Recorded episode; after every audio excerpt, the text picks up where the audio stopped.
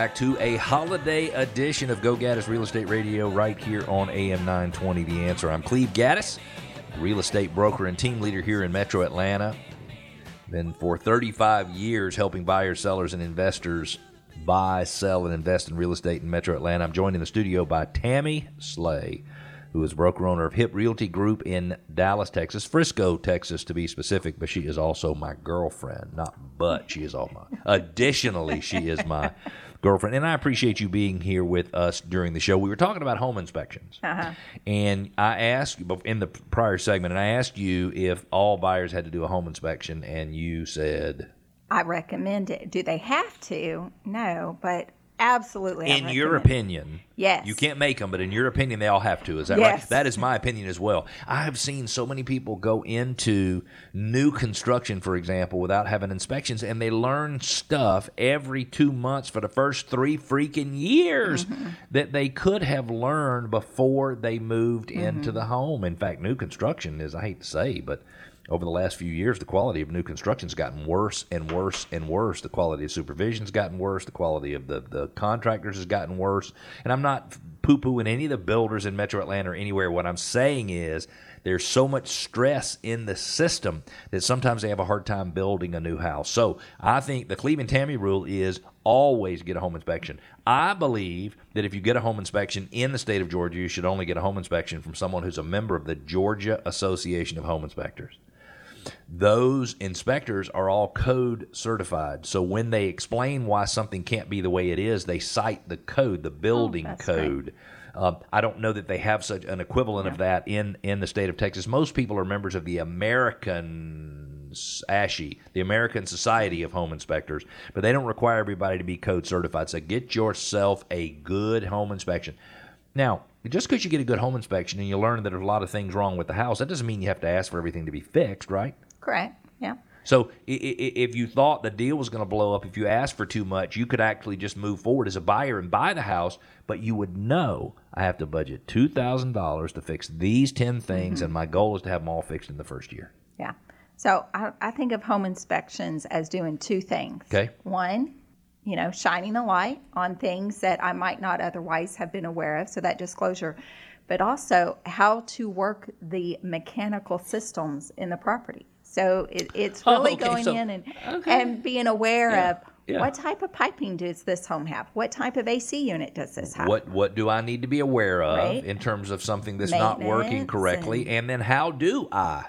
How do I turn it on and off? How do right. I clean the filter? How do I um, relieve pressure from my water heater? All yeah. these different things. That is, I never really thought about that as being a benefit, but in many, but most cases, home inspectors are covering all of that information. All of it. And so when deciding a home inspector, look for someone who is a, a good educator mm. as well, not someone so, who just raises alarms. So if you had a home inspector who charged three hundred fifty bucks to do a home inspection, or you had one who... Uh, charge five hundred fifty bucks to do a home inspection, and it really seemed like they were much more detail oriented. Would you advise somebody to invest the extra money? Yes. I would too. Yeah.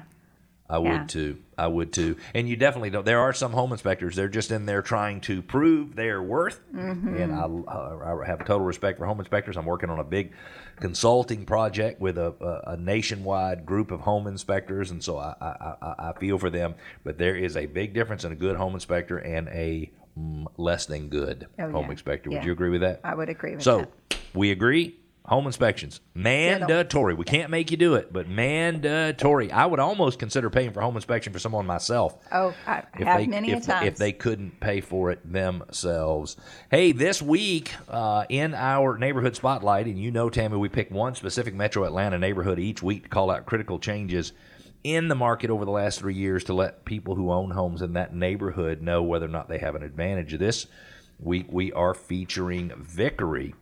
If you are going Georgia four hundred north, get off at exit twelve, go west onto McFarland Parkway, right onto Union Hill Road, left on Mullinax, which becomes Post Road, and the neighborhood is on the left. It is a neighborhood of about six hundred thirty plus minus homes in two thousand twenty.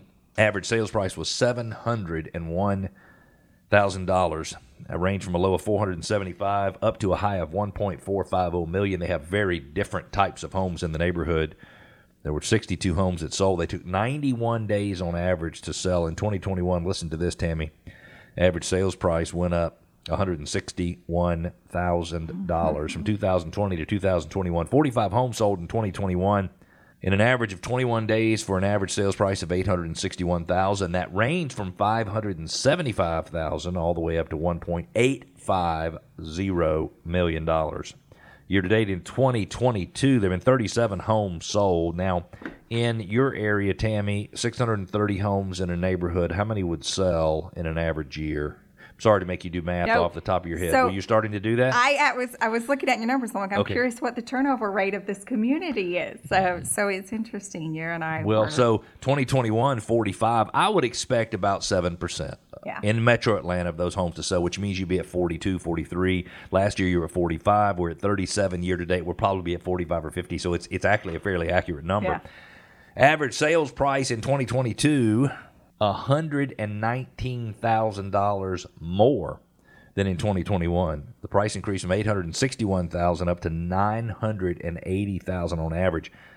Ranged from a low of five hundred ninety-seven thousand eight hundred dollars up to a high of one point five seven five million dollars. There are currently eight homes available for sale in the neighborhood at an average list price of nine hundred thirty-six thousand dollars. That means there is two point four months worth of inventory, which means, Tammy, is that a seller's market, a buyer's market, or a balanced market? Sellers. It's a seller's market because when we have less than four months' worth of inventory, meaning based on sales patterns of the last twelve months, it'll take less than four months to sell the house or all of the houses, and this one has two point four months' worth of inventory. That is a seller's market. Now, that's not a two weeks' worth of inventory, mm-hmm. right?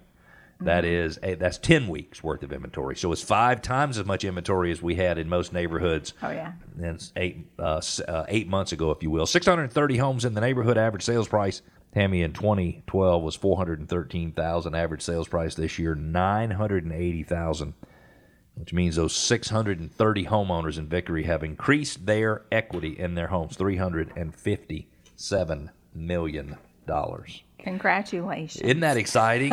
Isn't that exciting? So, Tammy, School Chimp Report.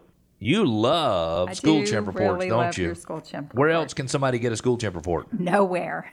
Nowhere. Because only the nutty mind of Cleve Gaddis can create something like a School Chimp Report. What's interesting is we collected a ton of data for a big institutional investor that was coming to Atlanta in twenty, twenty eleven.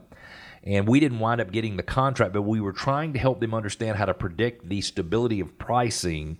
And so we ran all these demographic numbers, and we showed them the demographics that fit into this category meant more pricing stability. And when I say pricing stability, the average price of a home in Metro Atlanta, Tammy, from two thousand eight to two thousand twelve decreased fifty-two percent. The average sales price of a home that had good demographics and school, and when I say demographics, I don't mean somebody's color or how they speak. I don't mean any of that right. stuff. I mean educational attainment. I mean their income level. I mean all of this kind of stuff. Those properties, on average, decreased twenty percent mm. during the worst recession since since the Great Recession. And so there is something to being in a really, really good school district. And so if you want to find out how your school district measures up to either one or the average of all school districts in Metro Atlanta, go to Go Gaddis radio dot com, click on School Chimp, put in a little bit of information, and it will give you everything you need to know. We've only got about three minutes left, Tammy. You and I fill up every single segment, and it's so fun for me to have you here, by the way, and um, especially during the holiday season. It's really fun. What is the difference in a, you may or may not know this, but in a predictive pricing model like a B M A, a broker marketing analysis, compared to a real appraisal, which would be more like a B P O or a broker price opinion? I don't know if you use those two uh, terms in the state of Texas. They're very commonly used here. And a B M A is something that's very different than a B P O. Right. Um, so a typical agent, and um, when you're using B M A, we usually term it a C M A. Yeah. Um, and so it's, it's a very um, simple. Yeah. Um, quickly run report. I would say it gives an overview of just some um, some very basic okay. numbers in looking at going, it, it, but it doesn't give you any prediction. Okay. It, okay. it only just discloses numbers and puts numbers out there of, here are the homes that have sold yep. in a select prior they date may range. They may be comparable to yours. They right. may not be comparable because to yours. Because it's the agent that picked them. Yep. And, and the agent isn't necessarily a disinterested party. Mm-hmm. You got to always remember that. We are not disinterested parties. Yeah. We have clients to please. We we have mortgages to pay. An appraiser. So somebody might give you, yeah. Mm-hmm. So an appraiser is a disinterested party. Mm-hmm. And their reporting and the depth of it, and they can actually predict and, and calculate, you know, the income approach, uh, how yeah, much income a mm-hmm. home is going to be able to bring in. It's what lenders would go to. Yeah, yeah. We've got about a minute left in the segment, and um, if you want to list a home in today's market and you want to make sure that home is priced appropriately, you need to some to work with somebody who knows how to take what's happened in the last few months and give that a certain amount of weight compared to what happened six months ago. And I'm not saying you have to agree with whatever they're telling you, but what I am saying is you need to have somebody give you the facts. If you're going to sell the house, here is the price, here's how it would work. There is not a house in Metro Atlanta that if, it not, if it's not in good shape, there's not a house in Metro Atlanta that can't sell very quickly and for really good money. The only houses that are not selling well in today's market are the ones that they ain't so great. They're not so great, and they're not priced where they should be. So I, when I was looking at your numbers in this community, and you yep. brought up to two point four, yep. um, yes, data would say it's a seller's market. Yep. But sellers have been used to for a couple of years those two weeks you mentioned. Oh, so it's different so, for them. Tammy, I hate to do this because oh, yeah. you're right in the middle of a thought, but we are running slap out of time. Will you talk about this on next week's yes. show? Okay, yeah. Make sure you remember it. We'll see you next Saturday, nine a.m. Atlanta. Have a great week.